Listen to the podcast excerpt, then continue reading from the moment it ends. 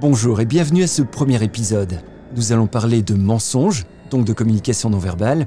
Je répondrai à deux questions, l'une portant sur les raisons pour lesquelles les gens mentent et la deuxième sur les micro-expressions et notamment la micro-expression de surprise. C'est parti. Méfiez-vous de votre cerveau. Le podcast d'Éric Goulard. www.nonverbal.expert. Mentir, c'est difficile. Mentir demande beaucoup d'efforts. Enfin, demande plus d'efforts que de dire la vérité. La raison est simple, notre cerveau doit travailler intensément et lorsque notre cerveau travaille un peu trop, eh bien il fait des erreurs. Et ces erreurs sont visibles. Ces erreurs sont visibles dans nos comportements, elles laissent forcément des marques.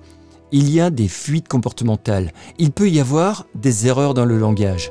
Bref, il y a tout un tas d'indicateurs qui vont nous dire finalement que la personne essaye de tricher un peu, essaye de forcer un peu la chance.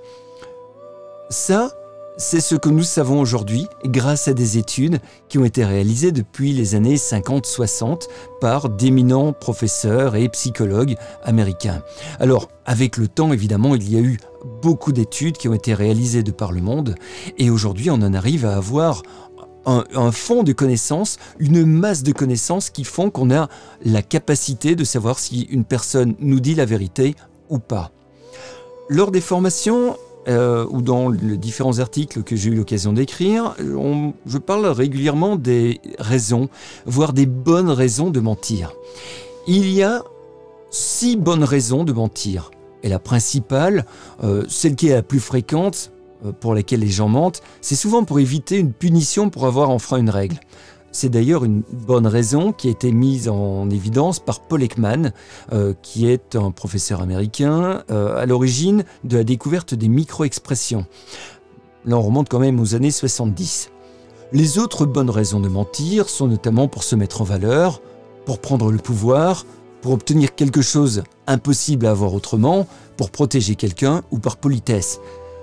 J'imagine que vous vous reconnaissez dans certaines de ces bonnes raisons euh, où vous avez peut-être à l'esprit euh, des histoires récentes euh, de personnes qui vous auraient menti.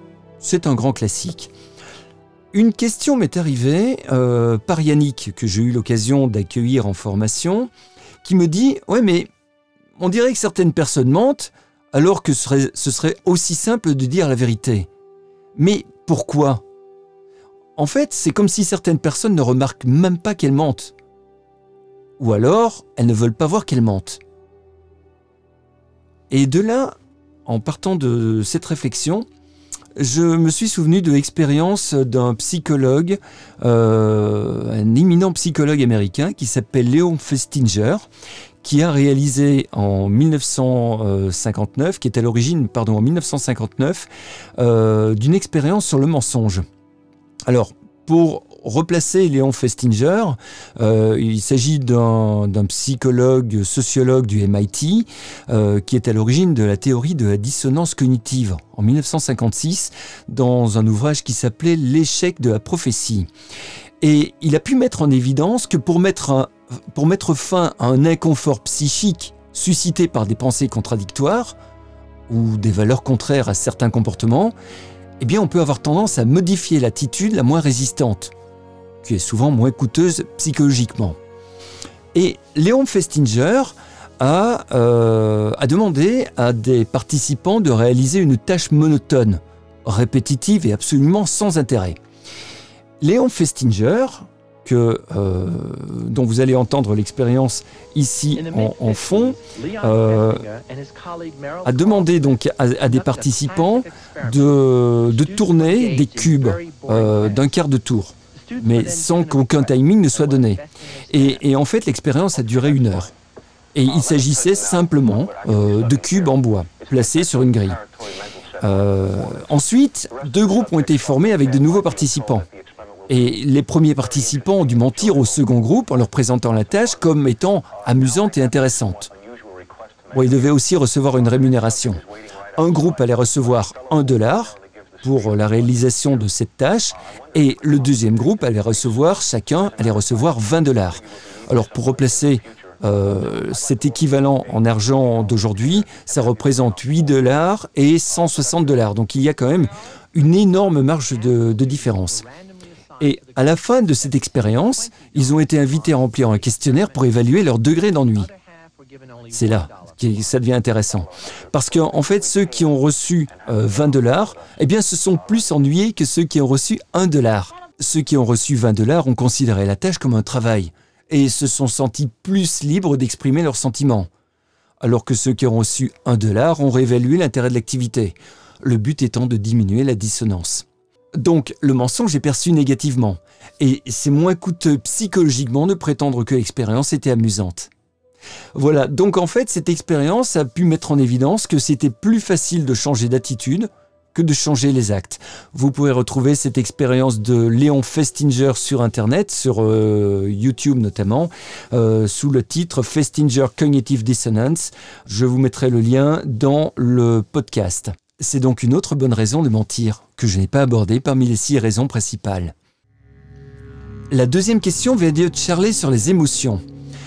Euh, il me dit, si la surprise produit toujours une micro-expression, est-il possible qu'il y ait des macro-expressions de surprise?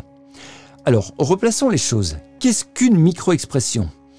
Eh bien, une micro-expression est euh, une expression qui va apparaître sur le visage de manière extrêmement euh, rapide. Une micro-expression a une durée euh, allant de 1 vingtième de seconde à une demi-seconde. Donc en gros de 5 centièmes de seconde à 50 centièmes de seconde maximum. Une micro-expression est un réflexe. Il s'agit simplement de l'expression d'une émotion ressentie de manière complètement spontanée. Une micro-expression est totalement inévitable. Euh, c'est incontrôlable, c'est inconscient et c'est totalement universel.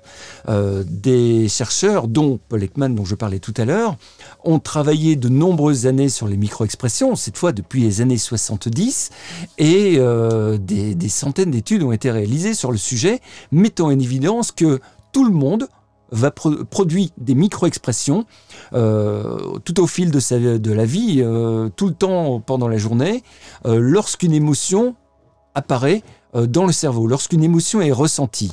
Ça va même plus loin. Euh, des études réalisées notamment en 2004, euh, dont notamment, je pense, c'est une étude qui a été réalisée aux Jeux olympiques de 2004, a, pu mettre en évidence que des, que des athlètes aveugles de naissance produisent les mêmes émotions, donc produisent les mêmes expressions en activant les mêmes muscles du visage lorsqu'elles ressentent les mêmes émotions que des athlètes voyant de naissance. Donc, c'est très intéressant parce qu'on est là face à un, élément réflexe euh, totalement incontrôlable, ultra rapide et universel.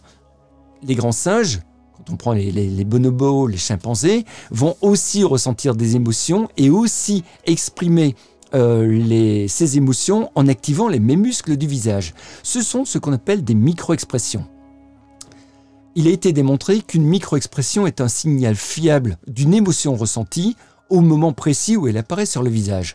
Donc là, on est sur quelque chose de, fiable que l'on peut utiliser euh, quotidiennement pour analyser le comportement de nos interlocuteurs.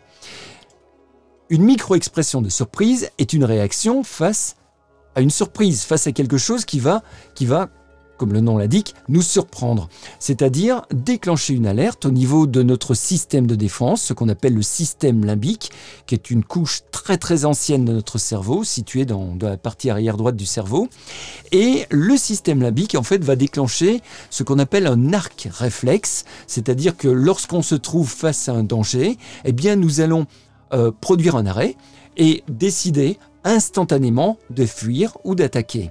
Et lors de cet arc réflexe, nous allons euh, produire souvent une émotion de surprise qui va en fait avoir pour objectif euh, bah, d'ouvrir les yeux au maximum de manière à capter un maximum d'informations, un maximum, de lumière en, clair, notre cerveau a besoin d'informations et au travers des organes d'essence et notamment de la vue, eh bien, nos, yeux s'agrandissent, euh, la lumière entre et euh, traverse le, nerf optique pour ensuite euh, bah, simplement rejoindre le système limbique, rejoindre le, système de défense qui va pouvoir prendre un maximum d'informations de manière à décider si ensuite ils doivent fuir ou attaquer. Bref, la réaction de surprise est très rapide, c'est toujours une micro-expression, donc c'est-à-dire qu'elle va durer moins d'une demi-seconde, mais si cette émotion n'est pas remplacée par une autre,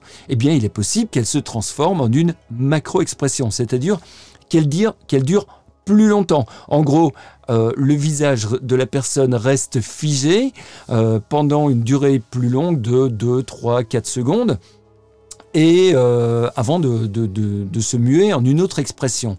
Donc la micro-expression en réflexe est toujours très courte, la surprise est toujours une micro-expression. Évidemment, si elle n'est pas remplacée par une autre émotion, eh bien il est possible de voir cette micro-expression durer plus longtemps. On appelle cela une macro-expression. Voilà, euh, je vais terminer ce premier épisode dédié au mensonge par une anecdote euh, assez intéressante euh, et qui pourrait vous surprendre.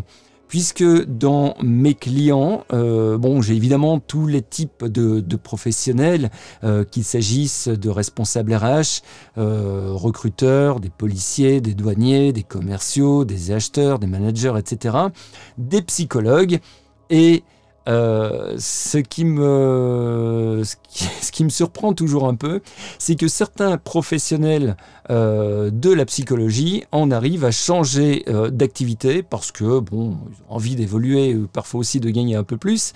Et quand on parle de mensonges, eh bien, on arrive aussi aux voyants et aux médiums qui exploitent notamment certains certaines failles du cerveau, ce qu'on appelle des, biais cognitifs, dont j'aurai l'occasion de vous reparler longuement dans, ces, dans les prochains épisodes.